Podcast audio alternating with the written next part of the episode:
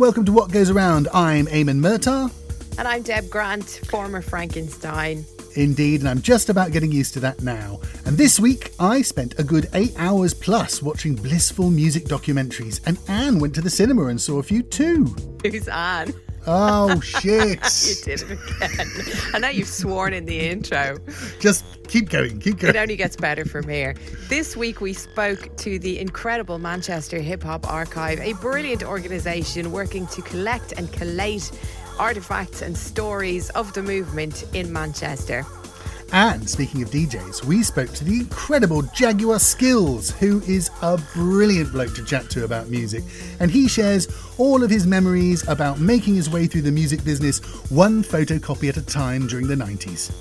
And I love how he talks about how he only got into the music business to get free records. A man after our own hearts. Absolutely. I'm, i think I'm going to try that actually. I'm going to start my own magazine. it's too late for us. Right, well, shall we pod? Let's carry on podding. Send us some free records if you like the podcast. yeah, send us free records, you bastards.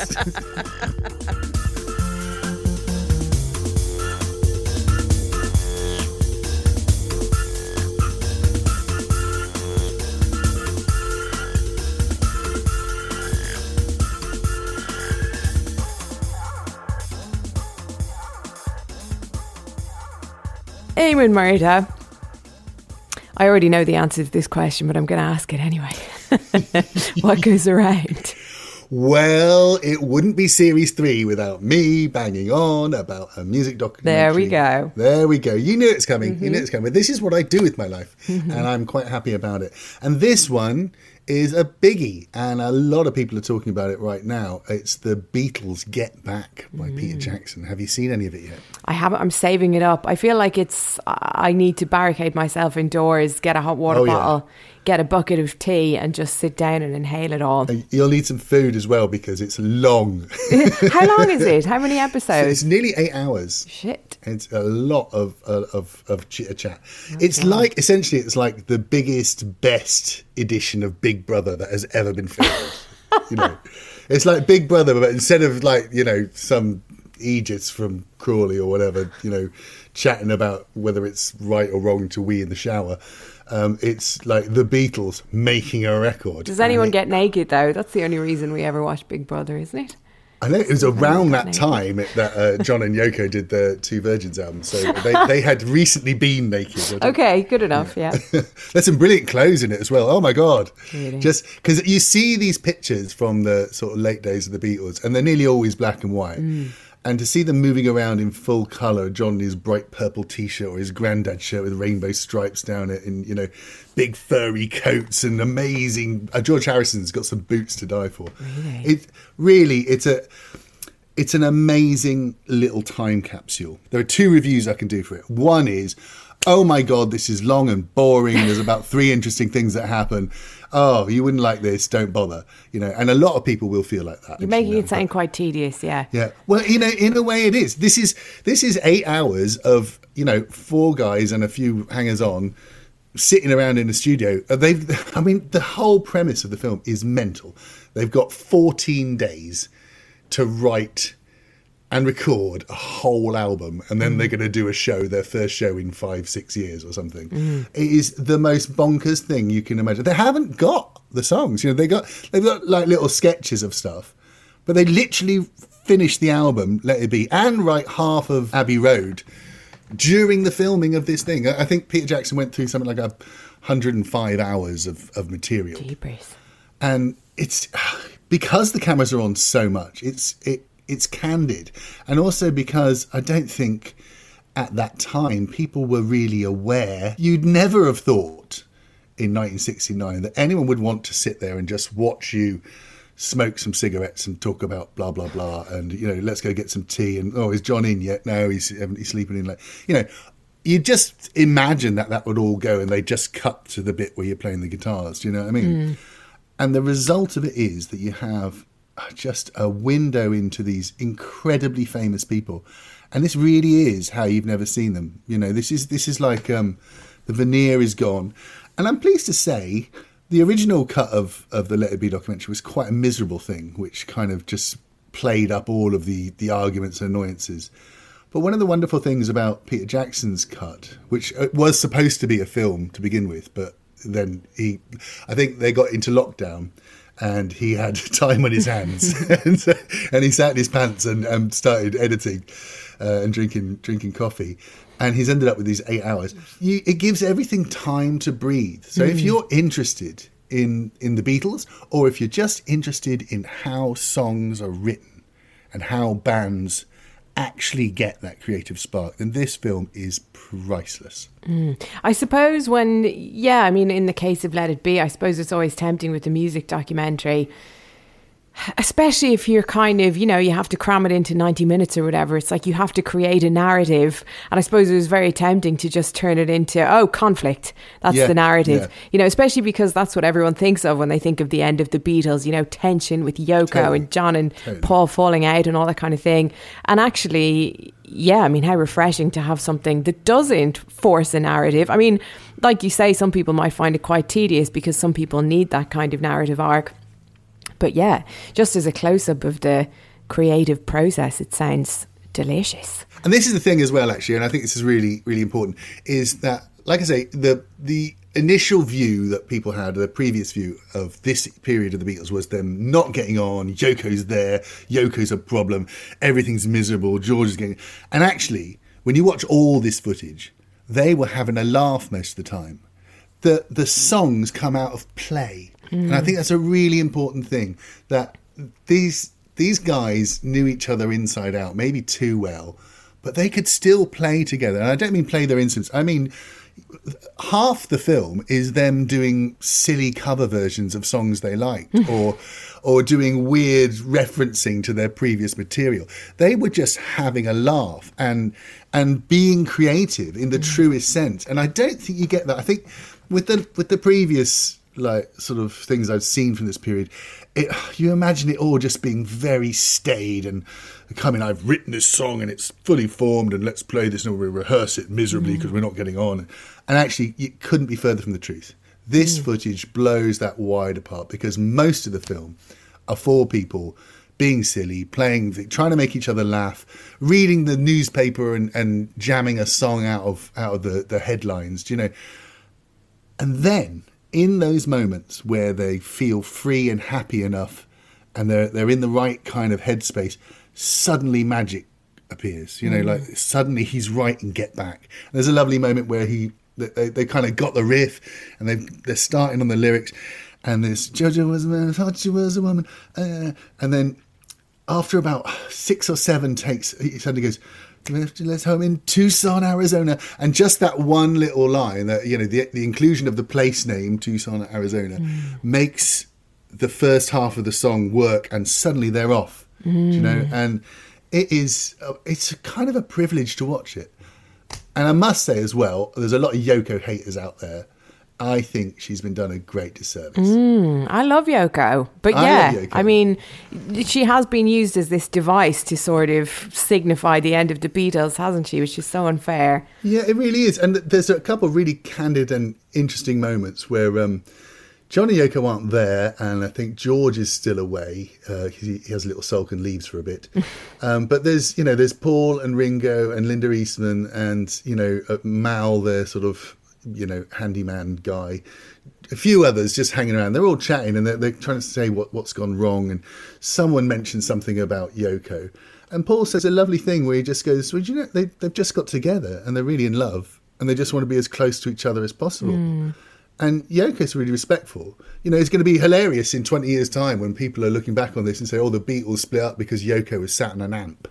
You know, she's all right. She doesn't she doesn't try and get involved. They have a little jam at one stage where she does a bit of screaming, but it's obvious she's invited into that. Yeah. Um, but she's you know she sits there by John's side. She doesn't get involved in trying to do things. She doesn't she doesn't mess it up. In fact, I would say there are two or three Hare Krishna guys who are sat who are sat in who the room. Who brought them in? George. Well, George Harrison was deep involved with all the Harry Krishnas, and obviously these you know, a couple of them said, "Can we come along?"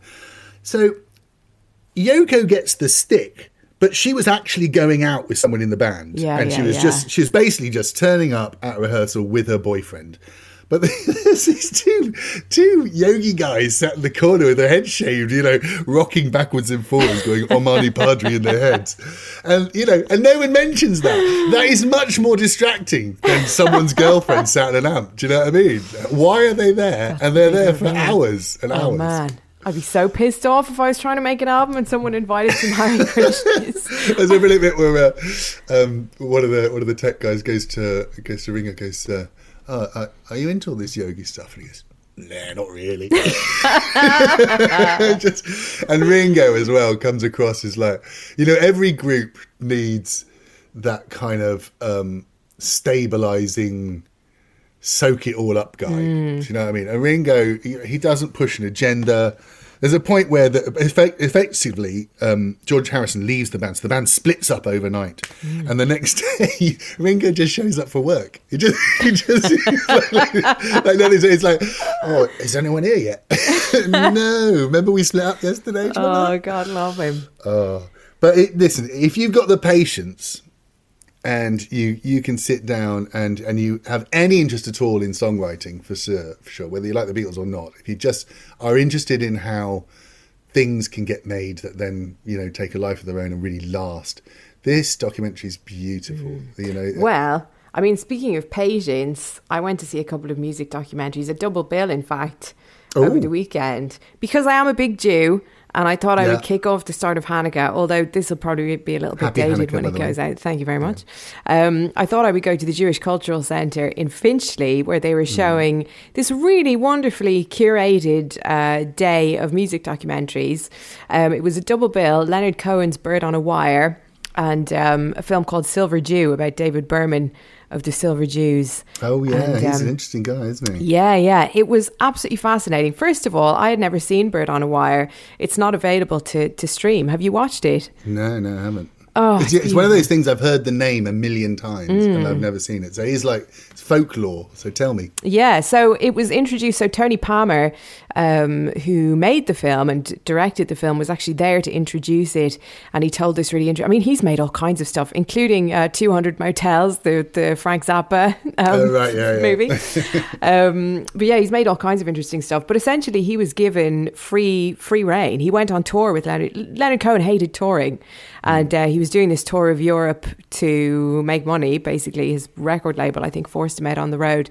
And Tony Palmer was invited to to go with them, and he literally Tony Palmer said to the you know the crew beforehand like i don't want to do this unless i get access all areas and he really really does like he literally has his camera poked in leonard's face when leonard is trying to crack on to this beautiful actress he meets in like no one needs somewhere. that. No wonder Leonard wrote so many miserable songs. He's probably still fuming. but he's literally like leonard is literally like so we go we you want to go to, to lunch or get a drink? Sorry, it's quite hard to do this with a camera in my face. But do you want to do you want to go to lunch? Or it's really funny. Yeah, there's this moment at the end where Leonard just gets so overwhelmed and he feels like he's not performing well enough. And he's not a diva or anything. He seems really, really easygoing. But he just sort of says like, "Oh, it's not really happening for me tonight." He walks off stage. He has a shave. He sort of smokes a cigarette and is eventually persuaded to go back out on stage and plays and is just crying the whole way through the rest of his set. It's really moving.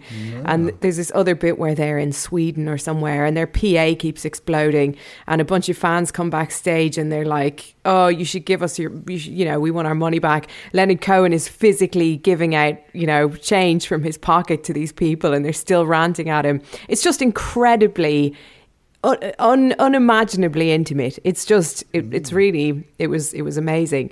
And then um, Silver Jew, the David Berman film, uh, is basically about Silver Jews never, never toured, never went on tour. David Berman had drug problems and was an alcoholic, and then he cleaned up and sort of became much more committed to Judaism and decided for the first time ever that Silver Jews should go on tour. This is having been a band for at least 10 years, um, maybe even 15 years. So they go out on tour and mainly it's about him going to Israel and sort of experiencing that. And he also has a bit of an emotional breakdown during the film as well.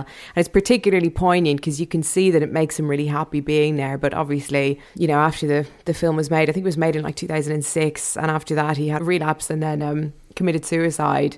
So, two very intense and beautiful documentaries, and I had a thoroughly a thoroughly Jewish weekend film experience. My mum would be very proud.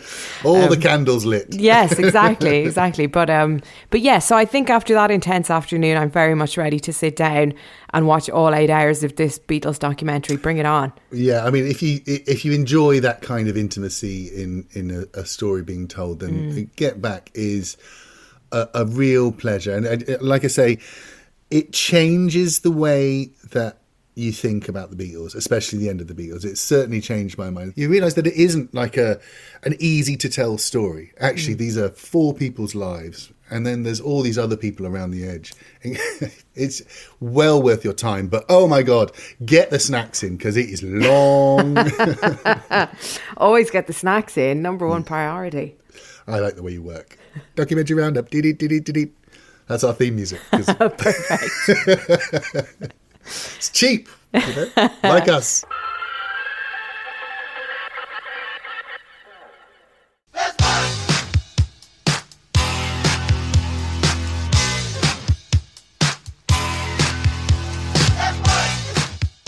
As you may know, our Deb has been spending a lot of time up in Manchester with her new radio show on Six Music, and as a result, she's spent some time wandering around the streets of Manchester getting into the culture. And she recently visited the Manchester Hip Hop Archive, an amazing collection of music, fashion, and ephemera dedicated to documenting the Manchester hip hop scene from the late 80s to the early 90s. We were lucky enough to talk to the two curators of the Manchester Hip Hop Archive and found out some lovely and fascinating, interesting facts about the scene.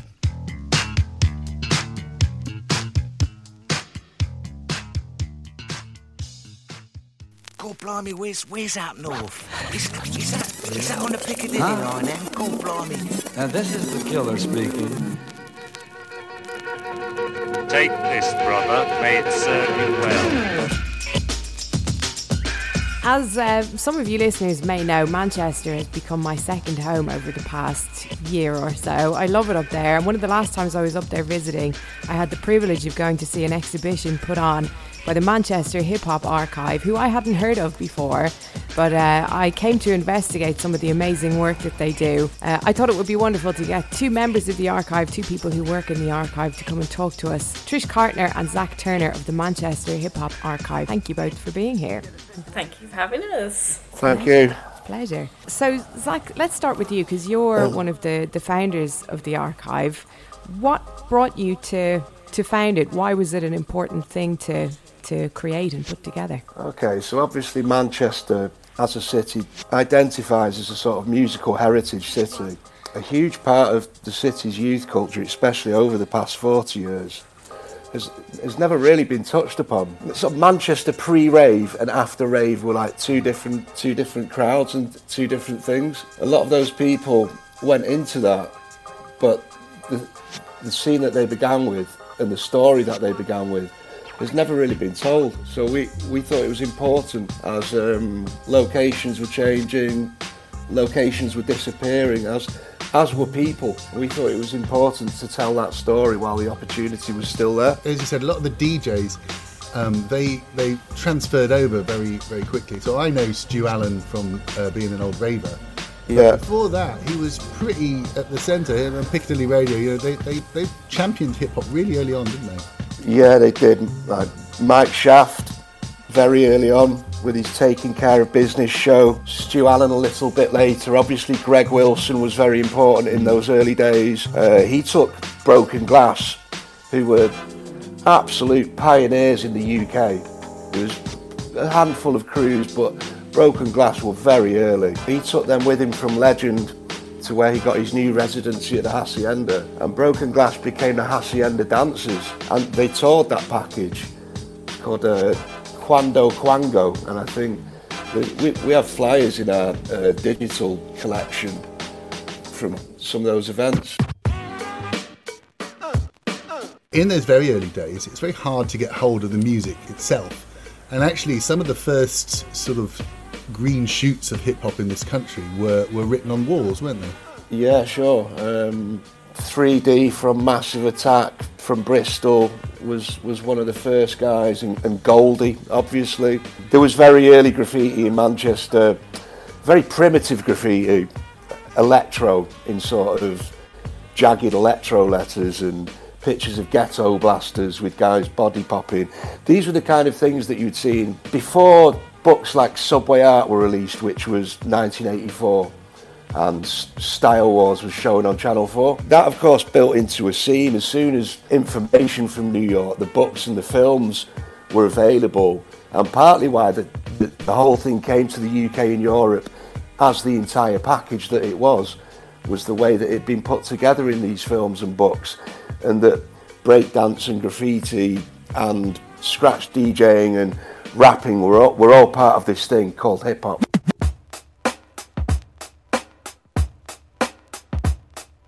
Trish, can you talk to us a little bit about what the archive actually contains, physically and digitally, and sort of what the process was of, of collecting some of the stuff that you have in the actual archive?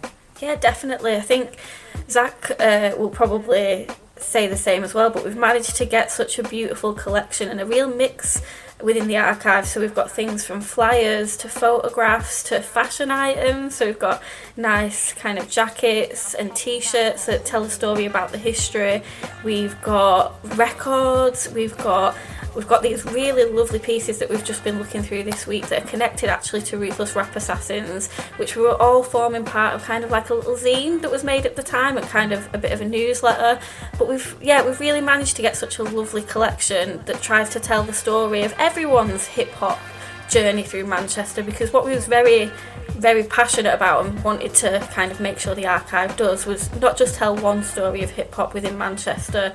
We wanted to make sure that it captured everyone's story and everyone's everyone's kind of way into it if, if that makes sense mm. and how different people came came to see the hip hop evolve in, in Manchester. Once people started hearing about the archive, people naturally wanted to get involved and either loan things to us as part of the exhibition, which we did at Central Library, or wanted to donate something so that we could preserve that as part of history. So, for example, yeah, the Ruthless Rap Assassins collection that we've been looking through that also features things from Kiss AMC was donated by Greg Wilson, and we've been cataloguing a lot of that over the last couple of weeks, and it's been lovely to, to go through that and see, yeah, see how it see how hip hop developed through Manchester and see the different things that were coming out of the scene. Yeah, like I, I really got that feeling walking through the exhibition. Like it really is telling the the people's story. Like even from like you yeah. know an evidence bag full of like um, you know marker pens to like someone's fake Gucci Dapper Dan t-shirt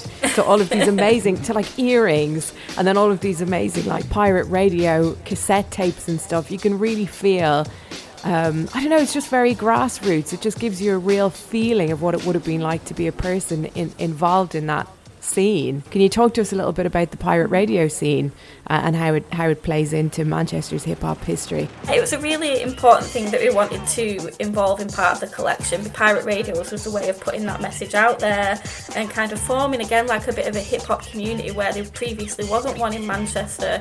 The, this scene comes out of really being ignored and, and, and not getting the, the airplay anywhere. So people were doing it themselves. They were they were setting up their own little groups the, the flyers and the graffiti and all that these were like real local micro industry things, weren't they? You know, a flyer is is drawn by hand and then photocopied a hundred times and then handed out. Who knows how many of those survive? So I think it's really good that they, you found a place to save some of these. They must be, you know, they're quite fragile little moments of history, aren't they? The same was definitely for. Um, things that we had throughout the archive as well, kind of cassette tapes and mixed CDs. We really wanted to make sure that those featured quite heavily throughout the exhibition.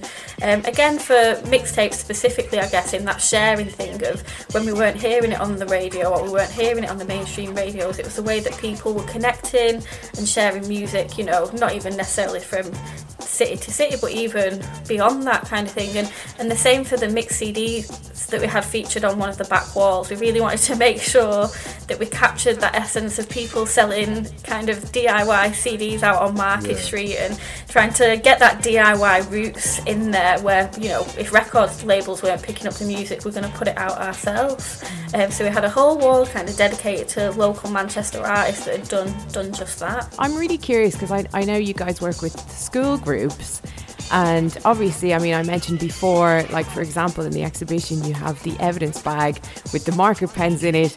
Obviously, Mm. at, at the time, like this wouldn't have been a movement, let's say, that maybe um, police would have been particularly fond of, or like people's parents would have thought was a particularly wholesome thing. How are you able to sort of channel that and change the perspective, you know, in a way that means you're communicating to school groups and younger people like this is an important and good part of our history? How do you sort of turn that around? No, it's funny you should say that because I think we definitely was met with that initial hesitation when we approached schools to look at kind of doing some kind of hip hop curriculum within them. I think there was this fear of like, you know, I guess all the negative stereotypes that come with hip hop of like, ah, we were going to maybe be looking at gang violence or crime or all those negative uh, terms that get get attached to hip hop when actually once we spoke to teachers and said like it's so much more about more than that it's about community and identity and belonging and heritage I think we managed to slowly but surely get through to them. But yeah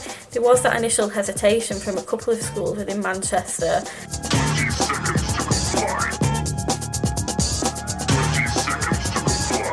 It's interesting that uh, you can draw these lines back all the way back to you know the first bits of graffiti and stuff. Um, but this this is still you know you're this you're not looking at something that is dead and gone.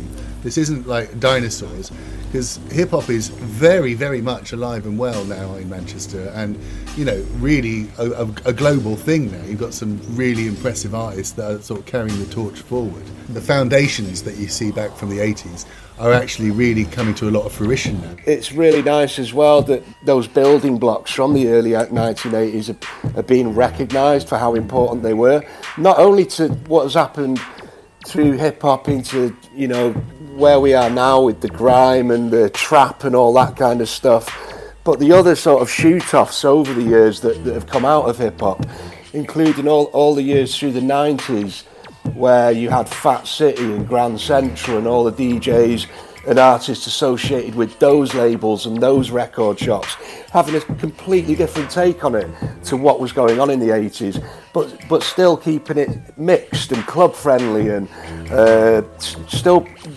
hip hop being danceable you know So are all of these um, these things they're, they're obviously at the exhibition itself? Mm. Is- Will there be a presence online? Will people around the country be able to, to see some of the, the graffiti or hear some of these mixes? What, any plans for that? Yeah, definitely. So we, there's a few few exciting projects coming out of the Hip Hop Archive, hopefully over the next couple of years. So yeah, there- there's definitely more to come from the Hip Hop Archive, and if you've missed it in person, don't worry, there'll be definitely things to come. I really look forward to Thank visiting you. it digitally Yeah. and uh, keep doing what you're doing. It's, it's great work. thanks for having us Thanks, guys. Thanks. Thank for- you. Thanks for having us. thanks a lot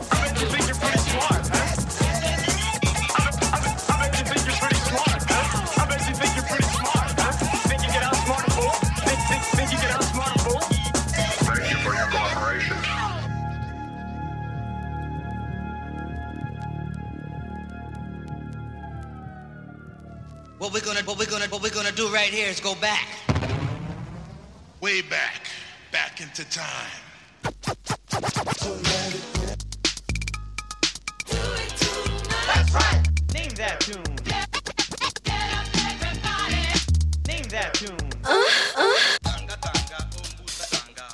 Today's guest is an award winning DJ, producer, label boss, and crate digger. Famous for his cut and paste style mixes and broad music knowledge, he arrived on the scene creating a mixtape on two mini Sony Walkmans or Walkmen uh, for the fashion label Maharishi and has gone from strength to strength since then, producing and remixing artists like Lupe Fiasco, making radio shows for Capital FM and Radio 1, playing legendary live shows, releasing his own music, of course, uh, most recently a link up with soul legend Omar and setting up his own record label, Nope 23, all while keeping his true identity under wraps. We are so thrilled to have him sharing his phonographic memories with us today. Welcome to the podcast, Jaguar Skills.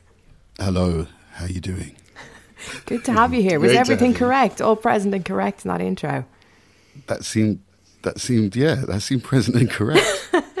Good. That it's hard to cover everything, correct. but that was like a potted a potted history. yeah. Yeah. That's good, wow. Yeah. How fun. Yeah. Um, thank you for for being here. Is it weird Oh, having pleasure. having all of well having some of the stuff you've done listed back at you like that because you have had a pretty sprawling career so far. Right, right, yeah. I mean, it is, yeah. No one's ever never done it so well. That was brilliant. Do you hear that, Amy? Yeah, I, I've I, Yeah, I I'd hear, I hear. I'd forgotten uh, half of those things. Really? Label boss, that sounds cool. When you Yeah, said that, said- I, th- I, I thought, ooh, that sounds wicked. That's a recent thing, right? Tell us about Yeah. about uh, about the record label Nope Twenty Three. Right. Well, it was over lockdown, and I didn't want to make any banging drum and bass or house or anything like that, or any hip hop really. And I started just to make soul music and the, the sort of samples that I like to. The, the basically, I started making the music that I sample really in in my stuff, and got a band together because no one was doing anything, so it was pretty easy. I, I it was actually quite easy to get this all star band together. So I had um, Nigel Rivers from uh, Erykah Badu's band and Simon Katz from Wow. Jamiroquai, and um, I had uh, Bill Ware from Steely Dan, and we had uh, Whoa. like like yeah like uh, uh, who else oh the, there was a bunch and and uh, there's a there's just a, a whole bunch I got together and we started making um, we started sort of remaking beats that I had made but by the sort of virtue you've got like a horn section who are really amazing mm. they started playing mm. some other stuff you know? So Yeah. basically my sort of rubbish demos turned into these amazing tunes and um and it was really interesting how it was how all the stuff was made you know? Just totally no one's no one met. So it, it was mm. all remotely and and and sort of piecing it together was a sort of like old school producer. I felt like a old school sort of Quincy Jones almost, putting together, getting all these amazing parts, you know. An arranger. Well, that, well and that's why I, I started the label really um, to put all of this sort of music out. Does that? I know we touched on this uh, when I spoke to you recently, but being able to do that has that changed your perspective on crate digging? Because obviously, having that background, you're always looking for the perfect break or the perfect little horn section or whatever. But now you have the power to do that yourself. Right. That's totally changed the game. Like e- even, you know, how long have we all been listening to music? Like forever, right? With Yeah. and and and even now, I'm listening to songs now. Even in the last year and a half, I'm now listening to records with a different ear. You know, I'm I'm listening to oh, you know, to the arrangement of the horn section in a in a totally different way because there's maybe 18 players on that one bit. You know, uh, just my understanding of music has has has just expanded so much since I've been working with this, and and and yeah, and that's the amazing thing, like being able to go. Uh, you know what? I could actually make that. I've got the ability to make, obviously not make these ama- like the, some of the tunes that I'm listening to, but at least like technically, I can now make that, and that's just opened it up so much. I mean, it's just it's the it's a real gift that, Yeah. that I got Yeah. from lockdown. You know. Well, I, I, I love the way when you started uh, telling us about that. It was all kind of like, yeah, I kind of got a band together, and I was like, oh, it's, yeah, Jim and Dave from down the road, and and then you wheel out that list of names. I'm like, okay, mate, right, that's that's that's that's that's more than just you know, let's let's have a knockabout in the garage. That's that they're they're proper musicians you've got going on there. How did you manage to entice everyone into the project? Well, the funny thing is, is that as I never really used any um, live musicians in any of my music ever, hmm. these guys are like my friends, who I'd never, who are, you know, who'd come to my gigs and we'd hang out, and and I've known a lot of these guys for 20, 20 years or so, but never hmm. even approached them to say, "Hey, do you want to play some stuff?" I, I, I never thought I, I was at that level to even really talk to them about that. So we So laid the groundwork. right, right. So when I, so basically when I approached them, they were like, "Yeah, Matt, we're not doing anything. It would be We've brilliant to waiting." do. Yeah, yeah, it'd be brilliant to do something." Fabulous. Can we wind the clock back because you kind of cut your teeth playing in in Dalston um, at Jaguar Shoes, legendary um, venue. My Eamon Right. until recently lived in Hackney. I still live in Hackney, so Yeah. Oh Um, wow! yeah, got my roots there as well. Um, But what led up to that? I mean, presumably you were kind of were you a bedroom DJ up until that point? What was your musical sort of background prior to that? Well, well, before that, in the so basically, so in the nineties, I was uh, I was publishing uh, music magazines. So uh, really young, like a weirdo, like, like a weird teenage kid. But but basically, somehow managed to publish a magazine and and and, and um, managed to meet everyone who I was listening to at the time. So it was a hip hop magazine, and I, I managed to meet everyone from oh, really everyone in the nineties. Um, and, and because hip hop really wasn't as big as it is now, and it wasn't as uh, just wasn't as huge. I, I ended up, you know, I met Jay Z three or four times when he came to England, but just as before really anyone really kind of knew him, and, and Eminem and two, and Snoop, like basically anyone who came to the UK. Uh, a lot of the press officers and the, and the labels, they were really hungry for anyone writing about any rap people. So I had this like fanzine, but it kind of grew a bit bigger. But uh, after I stopped doing that, I- would I would always be walking around with like uh, rucksack of like promos and tapes from record companies. I'd, I'd rans- ransack their their their uh, warehouses and, and storage facilities, like this little. It was mad. So I so and and even I was like the guy who some of the A and R's would ask. Um, have you heard that other? Have you heard like this guy on Sony? Have you got his album? I'd be like, yeah, you swap me for the Ghostface Killah demos or something, and we'd be like, so I managed to get like Nas Illmatic on a demo tape, uh, st- stuff like that. It was like really wild old hip hop stuff, and um, but when I stopped doing that, I got, I I got this job near Dreambags Jaguar shoes, and I'd always and I'd already come up with this weird name Jaguar Skills as a sort of. I didn't want anyone to know my real name as a journalist, basically. Mm. Mm. And I had all of these records, and I had all these records, and I stopped doing the magazine. I didn't know what to do, so I ended up basically. I found out that if you put, if you just recorded anything on a mini disc, and you mm. track marked it, and then you track marked it again instantly, and then you just pressed repeat, it looped it perfectly, ah. like a like a drum machine. I don't know if anyone had worked that one out, but I got fascinated. I, It's a lo-fi suddenly- skill. I like it. yeah, yeah. I suddenly got fascinated with this thing. I started looping up all, everything that I had, like a lunatic, and, and and I got like another one, bought another one, and I started making these weird like mix things with t- loops going, like jazz loops, and like it was really weird. But hmm. I was walking past Jaguar shoes, and I went in and I gave the owner this tape that I made, and it was just it just happened that I'd named myself Jaguar Skills like six months before, mm. and this place was called Jaguar Shoes. it just seemed to make sense, and he was like, "Yeah, do you want to DJ here? You're a DJ, right?" And because I had all these records, I was like, "Yeah, yeah, yeah." I'm a DJ, and so I managed to get a spot there. But that was the very first time I'd ever actually gone on any decks. Wow. Was- I got the job because he Off the just back of the assumed. Yeah, he just assumed that I was this like DJ guy with all these things and mini disc things and all this funny shit. So um, yeah, so that's how that's how I got the gig there. Wow. And so I learned on the way on on the job. But that's like because if you were already doing the hip hop magazine and then you sort of got into doing that, did you have an ambition to work in music, sort of by hook or by crook? Were you did you know that that's what you wanted to do, or is it just Um, did it just well- fall into place? Well, I was, I was. My my dad was um, radio producer and a DJ, so I always grew up in a house full of records, like f- rammed full of records. And I always wanted to get into film and stuff, really. And I, I went to film school and stuff. But after that, I was spending so, I was spending a lot of money on records, and I figured that if who gets free records?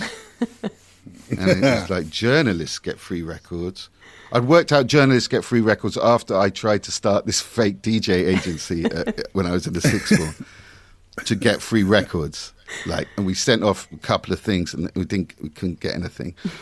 But I figured my harebrained idea was, if I made a magazine, right, and then just printed like ten, and then sent it to press officers they'd assume that I had a magazine that was going popping off, and they'd send me promos. And uh, my thing was, uh, yeah. But then my friend goes, "Well, why don't you sell the thing?" And I hadn't even really clocked on that, so we, so he was like, uh, he was like, "We'll put that in some record. I'll go and put this thing in this record store, and let's see what happens." And then they sold out, and it's just like from there. But like, it was really like to, just to get free, just to get free records. I love that. That is like It's the the hustle. purest, the purest motivation Right. to get into the music business, get free records. yeah. And was this this this must have been like the the golden age before everything came online and all that. So you were probably I mean I'm just supposing here, but I, I suppose you must have been, you know, down the photocopy shop, um, trying to Yeah. trying to cut out bits and this was stick in them 93 into place yeah, and all yeah. that. Yeah, this was 93. So um so yeah, my my mum worked as a dinner lady in a in a, uh, in a school, right? So Yeah. she gave me the keys to the school late night and I went in there and I would use their photocopying machine for about 6 hours. And, So and it's you these took all the toner again, eh? I was just distraught. I was just, and the, the thing I remember, it was just stinking and really hot. You know, the old school sort of Mm. Yeah, yeah, plasticky yeah. smell of these photocopiers. Yeah. Oh man, yeah, that, that was the really early days. And then I'd go back into the garage and, and sort of staple them together, and then give them to my friend, and he'd drive off to uh, Soho and put them in a few stores. Cool. I love it. I love it. My, Yeah. my mum was a filing clerk, and I, I spent a lot of time making photocopied bits and bobs. Uh, I, I kind of I loved that. Uh, you know, that age where you'd go into somewhere like Sister Ray or, or any of the, the big shops in Soho, and you'd, there'd just be this table full of Magazines. really random magazines, little fanzines that were made by people who just obsessed about whatever it was they were into, Yeah, and it might right. be you know, it could be hip hop, could be some psychedelic thing, whatever.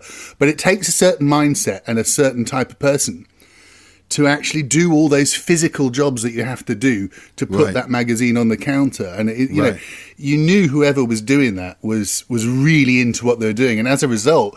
All of those kind of fanzine magazines, I always found that they gave you a better perspective on the art that was being discussed than a lot of the kind of more professional ones you might see in NME or Sounds or whatever. Yeah, I mean, I miss those days of of uh, going into Tower Tower Rec or any li- little mm-hmm. independent record store. But my one was Tower Records in Piccadilly, in Piccadilly mm-hmm. it, because they mm-hmm. ran every fanzine as well, and and uh, the magazine racks were just brilliant, weren't they? Yeah, fabulous. Great days. Yeah, yeah. I loved all of that stuff, and um, yeah, it, even getting to the point of like writing something in your magazine and then hearing that tune maybe being played on the radio first, and you thinking, "Wow, like maybe I influenced that." That that happened a lot with in the early days. I was just going to say, let's go back to, to 93 because that's the year I think that your first phonographic memory choice was released, Tribe Wow. Called Quest. Yes. Electric Relaxation. Talk to us about uh, this record. I was a real tribe. I mean, Low End Theory. Uh, the first album, People's Instinctive Travels, and the and Low End Theory. That was the hip hop that I loved. That's what got me into it. Like slightly before that was like Eric B and Rakim and LL Cool J and all of these sort of like big gold chain sort of uh, rappers. But then De La Soul and Tribe Called Quest and Jungle Brothers came out, and I just loved it. I loved it all. I loved the way because I think because my dad's record collection was so vast, and I managed to, you know, when I started to get into hip hop, I could go to his record collection and actually pull out the records they sampled. So it was that deep, and I I loved TV. I loved TV theme tunes and movie songs and and and and and, and records, sound effect records, and he had all these BBC mm. sound effect records, and just I had a very eclectic sort of mind, mindset really early on with music, as my dad did, and they sampled all of that mad shit, you know, and put it together, and they weren't talking about. There was nothing I couldn't relate to, pretty much that they were saying, you know. No one's a big bad drug dealer or anything. They're just dudes Yeah. at school, you know, worrying about how to sh- like one. Like there was this. I was listening to this tune from KMD, uh, MF Doom's early first group the other day, and one of their songs is about how they can't shave properly. and it was so sweet, and it was like this. This is the, this is what I grew up listening to. This is the hip hop I like, where they're just Yeah. is is literally just talking about everyday s- shit over some really interesting samples. And Tribe Called Quest sort of got they're the best at that, as Yeah, uh, in are. my opinion, and they're everything's brilliant. Like Q-Tip's voice is amazing, and and Mm. so this came out on Midnight Marauders. I- In England, I could have been one of the first to even get it. And I was listening with my friend, and we just, when I first heard it, I just started laughing at like it was. I, I get like an emotional. I get really emotional when I hear music. I don't know about you, but I, it mm-hmm. really like Yeah. affects me. And I think the older I get, I'm in a right state when I listen to certain songs. it can really like really affect me. Yeah. You know, one minute I'm just loving life, and the next minute I'm on the floor crying. Like I'm like, what the, what's going on? Why did I put this tune on? But um, yeah, this one just made me laugh because it was just so so brilliant. It was just so amazing. And then I found out the samples, uh, Mystic Brew, which is amazing. But you know, even on a technical thing, this is like a three bar loop, which makes it even cooler. Uh, usually they're two or four, but this is three and six and nine, and uh, just adds adds a little something. Relax yourself, girl, be set to Relax yourself, girl, be set to Relax yourself, girl, be set to Relax yourself, girl, be set to Relax yourself, girl, be set to Relax yourself, girl, be set to Honey, check it out, you got me mesmerized. With your black hair and your fat ass style. Street poetry is my everyday. But yo, I gotta stop when you drop my weight. If I was working at the club, you would not pay. Hey yo, my man Phife Diggy, he got something to say. I like 'em brown, yellow, Puerto Rican, or Haitian. Mm. Name is Phife Dawg from the Zulu Nation. Told you in the jam that we could get down. Now let's knock the boots like the group H Town. You got BBD all on your bedroom wall. But I'm above the rim and this is how I ball. A gritty little something on a New York street. This is how I represent over this here beat. Talking about you. Yo, I took you out. But sex was on my mind for the whole damn route. My mind was in a frenzy in a horny state. But I couldn't drop dimes cause you couldn't relate. Relax yourself, girl, be set You couldn't relate. Relax yourself, girl, be set You couldn't relate. Relax yourself, girl, be set to Relax yourself, girl, be set to Relax yourself, girl, be set that little period was I mean, he literally was the golden age of hip hop, as everyone uh, uses that that term. I'll use it as well. But it was a it was a glorious time because, like you say, I think the stuff that came before was often talking about things that you know they sounded cool, but you couldn't really relate to it. I mean, I, I was you know middle class white boy living in Oxfordshire. I didn't you know I wasn't wasn't really running guns or doing nothing like that. You know, so No. it was all it was all a bit distant for me. But then you had like De La Soul and Jungle Brothers and Tribe Called Quest, especially those three. They came along and and they they it was kind of more um, welcoming and more kind of like uh, I think they they record things so they sound much closer to you. Do you know what I mean? It's Right. not a, not a guy in a gold chain shouting at the back. Well- it's like well, quite often Q-Tip yeah. will be like in your ear, just talking away. Do you know what I mean? And that conversational element to to that kind of Daisy Age vibe really, I think, opened up rap to a lot more people. I agree, but but these guys they they were suburban dudes as well. Yeah, you know, yeah. they just happened to be in New York. I found my people. you know, yeah, exactly. Like they they uh, they can't relate to you know selling drugs or whatever, and and and it was like to me more real than all the uh, all the stuff that preceded that was like a movie to me. It it was like Mm, this was yeah, like yeah. a real thing, and uh, and it seemed more. Um, seemed brighter and more sort of uh, more uh, hopeful and just, just generally nicer. And and also musically as well. Like taking records that were that hadn't been sampled. Like weird little Mickey Mouse records with a drum break, break on them or just strange little sound effects from like even De La Soul's first album that was uh that was set out like a game show Yeah, exactly. They- They've literally only just got you know proper copyright clearance for everything, so they can have it streaming again, and all that sort of stuff. They took so many samples on that first album, and just you know, they Pre-sample clearance. yeah, yeah, totally. And people like the Turtles, when they heard, you know, their their music being used about they got angry. You know, they tried to take that shit down. So it was. Uh, I know, and and the funny thing is, the thing that took that album down was the turtle sample, right? That's the whole thing Yeah, that brought yeah. sample clearance into the into everything. But um, that was only for the weirdest. And then it's, it's like a weirdest- throwaway skit, wasn't yeah, it? yeah. yeah. Skit. Was that the novel, the the Battle of the Bands record, right? I'm King, come on, I want I love that. They're just like this was a novelty record, and it's going to stay a novelty record. Right, they were so mad. But the, what De La Soul did, they had they looped it and they just put this like how to learn French Yeah. um, a record over the top of it, and it's Yeah. such a weird like they didn't. The funny thing is they they probably didn't even think about that being the uh, the most dangerous record to put on their on their album, did they? Yeah. Sample wise, considering they had all the other stuff. Then Michael Jackson, Michael Jackson never came at them, but this band did.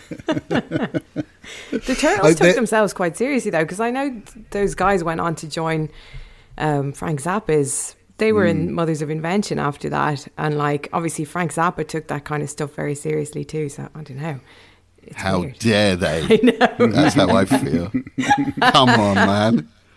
The Tribe, Tribe Called Quest and that, you know, their, their sort of sample ethos. I mean, they are basically the reason why I've got a massive box full of completely random learn German sort of Right. records and typewriter records and I all think sorts that- of crap. I think that too. It's like he, Q-Tip's like responsible for like millions of of nerds. like without without him just randomly thinking, I'll just put this on. Like that spawned hundreds and thousands of nerdy people searching for the weirdest shit. Yeah. It's brilliant, isn't it? Yeah, it is. It's wonderful. Absolutely brilliant. Did that set the template then for you? Because I mean, were you thinking about making your own music at that point? And I mean, was a tribe called Quest was that sort of a something that made you feel like you you could make music? the the cut and paste element of a lot of stuff that was going on at the time, re- like um, De La Soul, but then also Bomb the Bass. Um, Yeah. Bomb the Bass had this album. Uh, there was a lot of concept albums at the time. It seems like in the late '80s, early '90s. Public Enemy's albums, the way that they put them together. Early Ice Cube records, uh, NWA albums the way they put them together like a movie and really high level of production on the skits and just general sort of uh, thought about what records come after the sequencing of it to tell a story or to tell some sort of um, to paint a picture you know. I, I, when I listen to music I, I get oh, it's really visual. Yeah. and uh, they just really took me to a world. You, you know, uh, you know. Also later, later down the line, you know, stuff like Inner Vision, Stevie Wonder, and stuff. Just how, um, you know, what's that tune? Where, you know, when he's going at the very start, he's in New York, and it, the tune Oh, just cuts, and it's uh, just Living uh, for the City. yeah, Yeah, and it just cu- and it just cuts into a little thing, and then the tune comes back in. I think that captured my mind. How how you can c- construct a sort of piece of music where I, I always I, I I did love the way you had a continuous piece of music. That was probably the thing, and and so mm. probably when when it came to sort of making mixtapes at the beginning, they were pause button mixtapes. So I wasn't ever using any decks or anything. So they were like pause button mixtapes. Mm. So they were probably, you know, I, I would I would get like film soundtracks, like eh, like stuff from Enter the Dragon or some movie, and then try and record that in whilst I'm looping another thing on a tape and playing, you know, and then making these mad mad collages.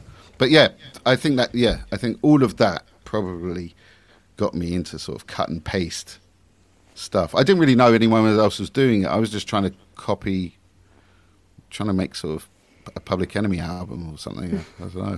I think the um, the nineties were were just great for um, lots of different ways of sampling coming together. You know, like, and it's interesting. Your your second choice, High Contrast Racing Green. You know, that's a, a drum and bass track, and that whole um, sampling ethos then got got flipped again and made into a, another whole new style of music. Do you know what I mean? Where, where they were looping these really high speed breaks and totally different to what was going on at the start of the 90s, but the the creativity that surrounded both that early um, sort of jazzy hip hop samples and then you know moving in through rave and drum and bass coming out and jungle and all that sort of stuff. These were they were just people like you or me, what you like twiddling about, finding little things, flipping it, you know, and then seeing what they made, and it, it suddenly became so creative that all these Mm. different styles of music came out. So, tell us a little bit about your second choice.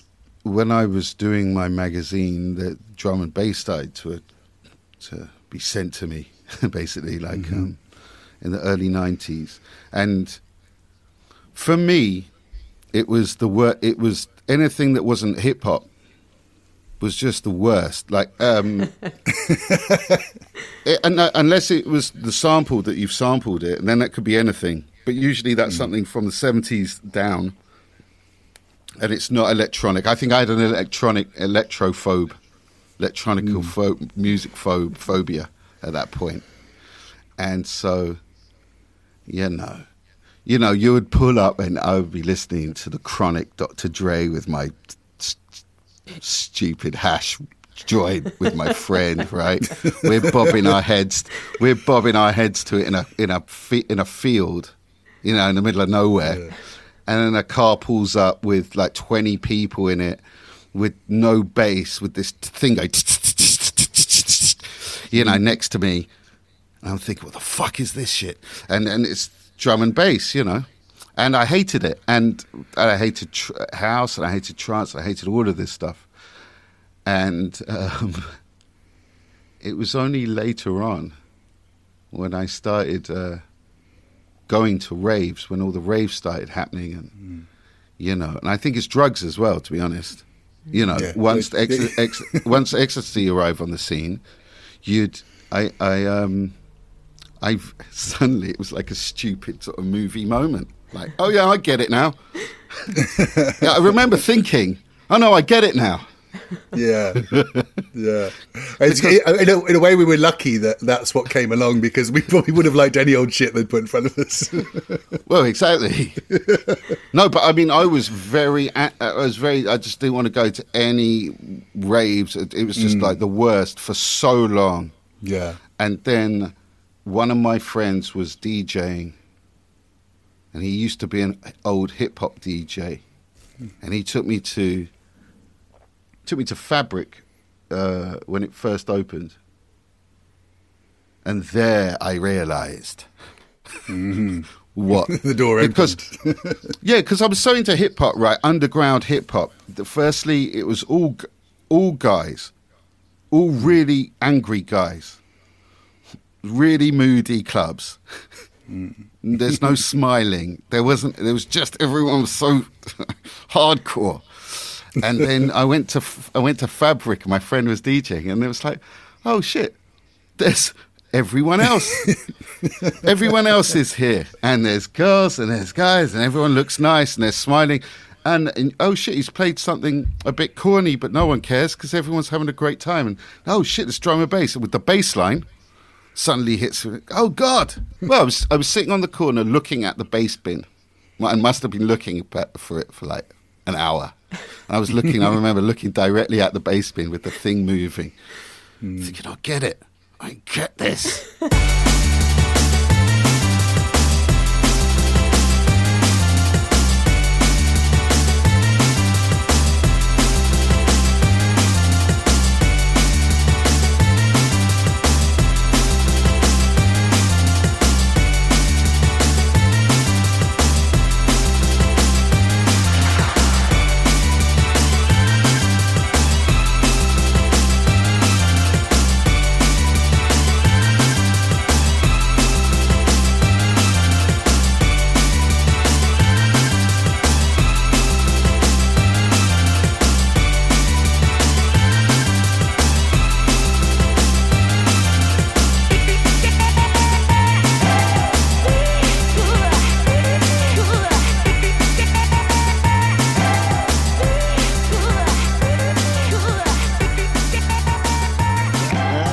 I saw and then I saw him DJ and put his hands in the air and, and he put this tune on him and I thought I want to be that. Yeah, I need to be that. And then he left because I'd been like this bummy journalist for a million years. Like not like there's no money in British underground hip hop, basically, right? So Yeah. like I was trying to everything, right? And then and then I didn't even think that you could make any money from music because all the MCs I ever interviewed, every DJ I ever interviewed, they're broke. You know, you'd interview them in their mum's house and the, the basement, and no one had a house or a car or anything. And so I left this club, and he said, my friend goes, um, I was driving him, right? That was the crazy thing. I'd, he'd asked me to dr- quickly drive him, so I drove him in my, mum, my mum's uh, like uh, station wagon, sort of Montego, battered Montego. It was funny because he was the superstar DJ, and we pulled up in, In the this, Montego. in this massive like Montego estate, rusty Montego estate. It was funny, but um, he left. The guy gave him. He left this office with this huge amount of money as well, right? This wad of cash. And he gave me some to drive, and it was the most money I'd ever been paid Wow. just to drive him. And, that's well, that was hardly anything at the time. But I was thinking, Sh- and you can get paid for this. like that's like the bone. What this is an actual reality here. So I guess this was like the start um, of the sort of superstar DJ era, sort of like maybe like 1999 or Hmm. around that sort of that sort of time. But that's what got me into drum and bass. And and when I when I heard um, Racing Green,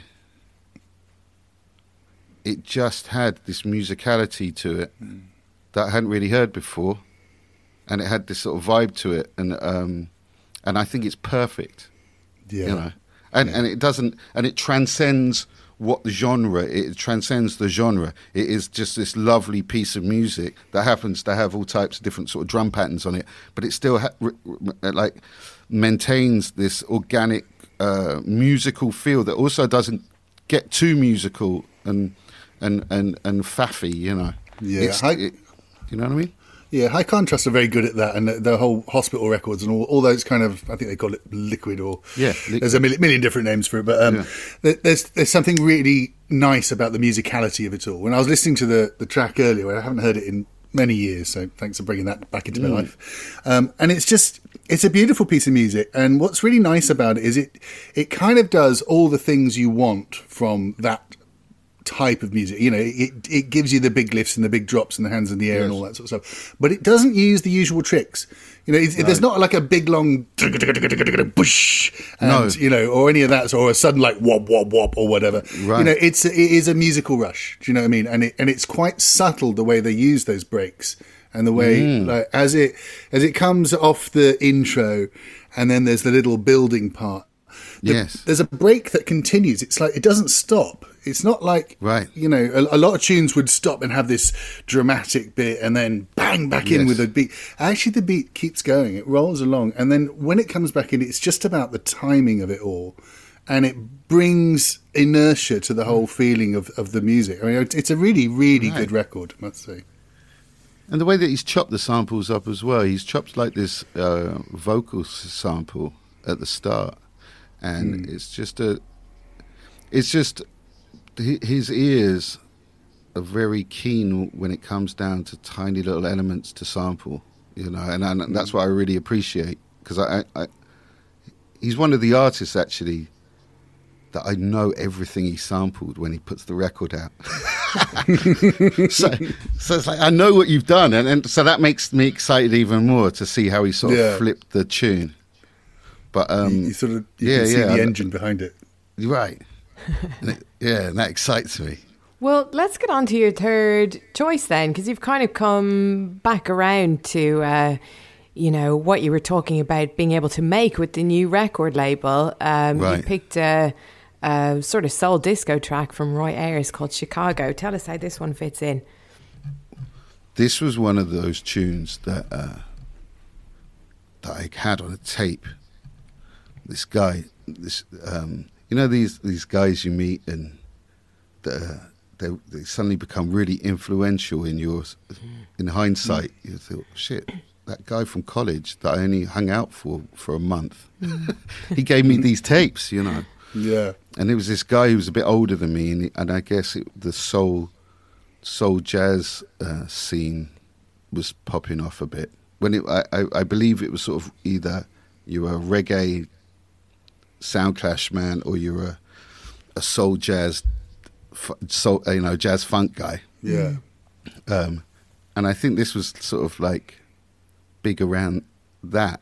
But I, I, I didn't know about it uh, from that. I just knew it from a tape of my friend. Um, and uh, it, it was always, it's always been there.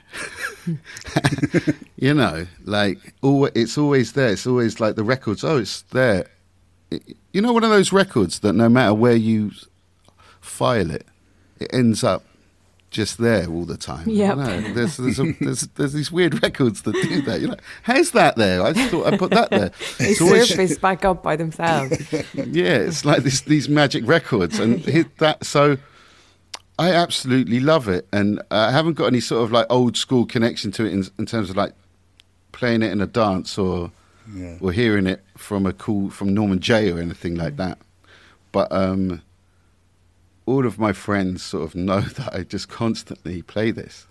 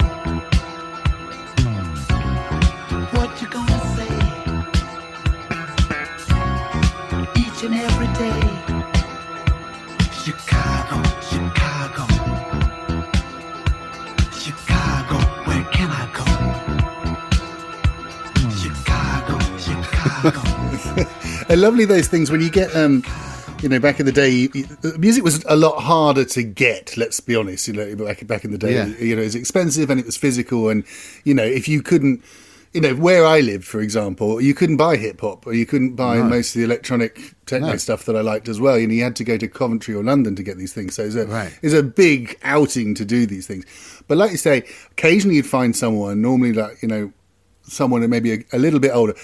These people will drop these tapes, and sometimes those tapes just become your best friend, don't they? You know, they Yeah. stick with you. That that summer, man, when I got that compilation off Barry, Right.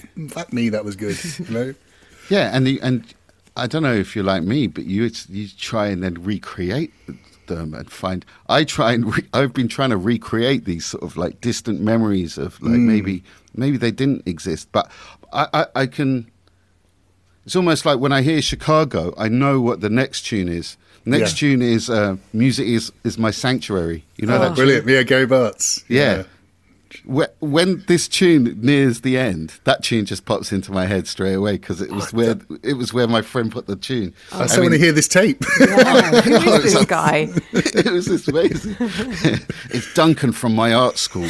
big up, Duncan, Duncan. Big up. you? Big up Dunk, Dunks, man. I love that. I love it as well, like with cassettes. Yeah, like in, in my school, you'd have a cassette that, that someone had made for someone else, and then you'd get a lend of it, and it would be someone else's turn with the tape, and then you'd have it for a week. And yeah, like every single crackle and every little crease on the on the tape would you, you'd remember. And it's the same for me. Like I know exactly what you mean. You hear a song now and you expect an extract to be coming out. I guess because our brains were sort of plastic at that time and we were so, like you say, music was kind of less accessible. So anytime you could get your hands on some, you just listened to it to death, you know. I would I would uh, listen to tapes that perhaps weren't that good, Mhm. but I'd try. I'd listen to them. I remember listening to this Professor Griff album, that, that he, who was the guy from Public Enemy that left, and he put out his solo album. And I was so into hip hop, I thought I'm going to get this Professor Griff album, and I listened to it, and I listened to it for about a week, two weeks, almost non-stop. Before I, it was shit. You know, it was crap. But uh, but it, meant, uh, you would probably you'd give more time to crappier stuff as well, Yeah. and Yeah. and sort of like get really get into it and really sort of Yeah. Because it was quite rare. And some music And you're needs spending that. your money on it as well. You're just like, what am I missing here? I've invested in this. Yeah, no, that's a big one. If you if you're gonna, I used to look at the, you know, you see the tracks on the on the Same vinyl. here. Same I here. look at it, and I, I remember buying um, Talking Heads uh, album, the one with Once in a Lifetime on, and uh, I'd never really heard that kind of itchy funk that's on the other side. Do you know what I mean? I love the single, but I, I, I put on the other side, and the first track, I think it's Cross-eyed and Painless, is this weird, itchy, funky record, Uh-huh. and it's it's quite long. You know what I mean? And I remember looking at the band on the on the record and thinking, oh, fuck, that's like 25p, man. Yeah, I know. So I, I did the same thing. I did the same thing for um, when CDs came out. Right, I'm going to buy a CD. Right, I'm going to go to our price and I'm going to buy a CD. And I was looking at the CDs, and there was what was it? It was something pretty good. I was looking at, but then I thought, then I saw uh, BDP, uh, Boogie Down Productions album called Edutainment. Oh, and brilliant. that had that had 32 tracks on it. and that was my reasoning. It's like it's far more. It's, it's brilliant. It's, you get 32 of them. You get Yeah. 32 things That on was this thing. resourceful back in the day. And but I guess that's kind of, you know, that's where the thinking came that you were going to get free records if you set up a magazine. Oh man, I used to I used to go to our price, get buy a tape, uh, bring it back, tape it, take it back. said, uh, Yeah. and uh, with the receipt the same day. Do you know what? That's the wrong thing. Can I get another one? Yeah, sure, mate. Can I exchange it? Yeah. Here's another one. Mm, do that as much as as much as I can get away with it. So you come put into my shop, I'd have pegged you. we used to watch out for people like you. Not yeah, here he comes. Yeah, it's the third cassette this week, mate. Don't give him a refund.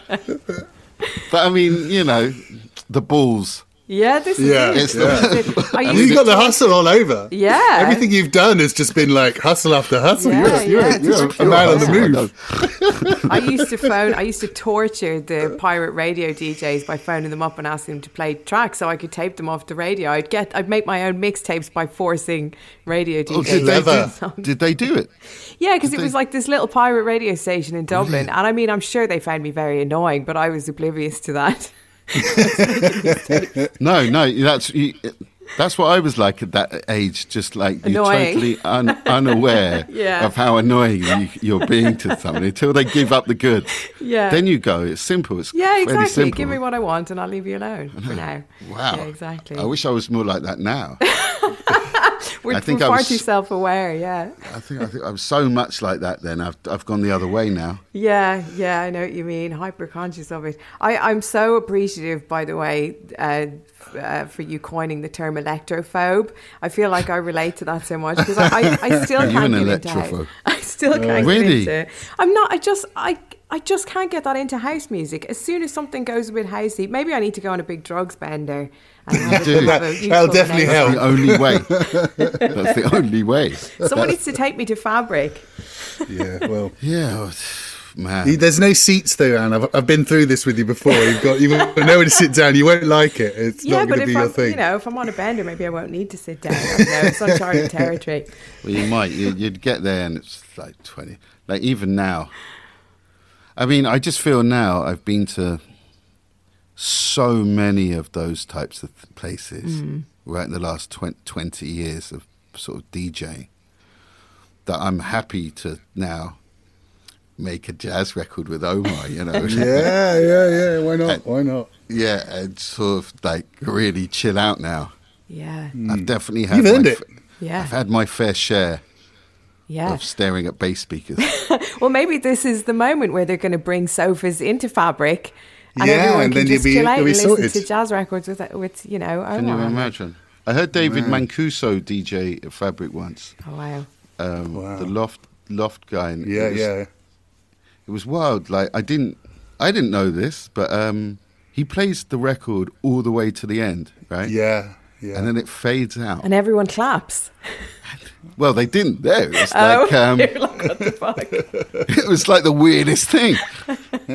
Like, and I and I remember being on the balcony going, "It's fading," thinking it's fading out. Oh my god, it's fading out. Oh my god, he's, he's lost it. He's lost the crowd. What's going on? no, but it was, it, it was quite He powerful had- actually. Yeah. And he, he only had one deck in his loft parties, I heard, you know. And I remember years Right. ago, I went to see uh, Jah Shaka play. Right. I thought, I, I had no idea who Jah Shaka was. And I thought it was a band. So I was expecting a band. Mm. And this man came in um, with with a little wooden record box, like the kind I, I grew up with playing playing my tunes on. Yeah. And uh, he set he set that up and started playing these reggae things, and, you know. And he only had the one deck, so I thought, well, it can't possibly be him. you know? And as the night went on, and the music got better and better, and the sound system was basically being built around him. And by the end of it, I was going, "This man's a genius. He's, he's not doing any mixing, and he's absolutely killing it. Everyone's Yeah. going crazy for it, and he's just like, you know, what? Sometimes he, the record would get halfway through, and he'd go, "Ah, bored of that. just take it off." right. I think there's a. I think there's a. I think there's a sort of happy medium between Mm. that and, you know, I I've seen so many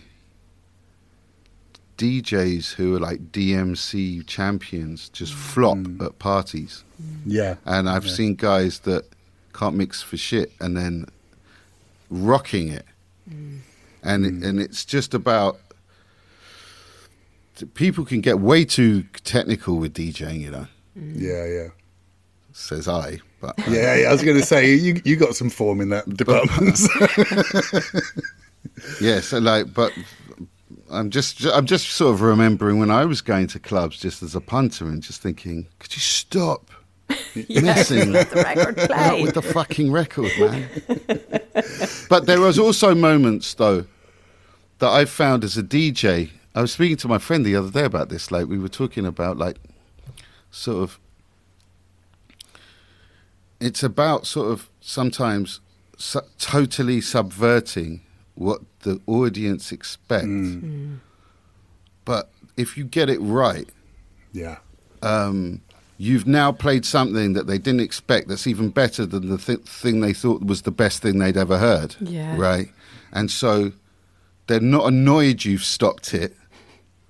They're just sort of blown away about the, the transition, about what's just mm. happened. Yeah. And as a DJ, knowing that you're going to do that and, and sort of having that work, not forcing it, but like just thinking of something quite left field and dropping that out of the blue and it just smashing it.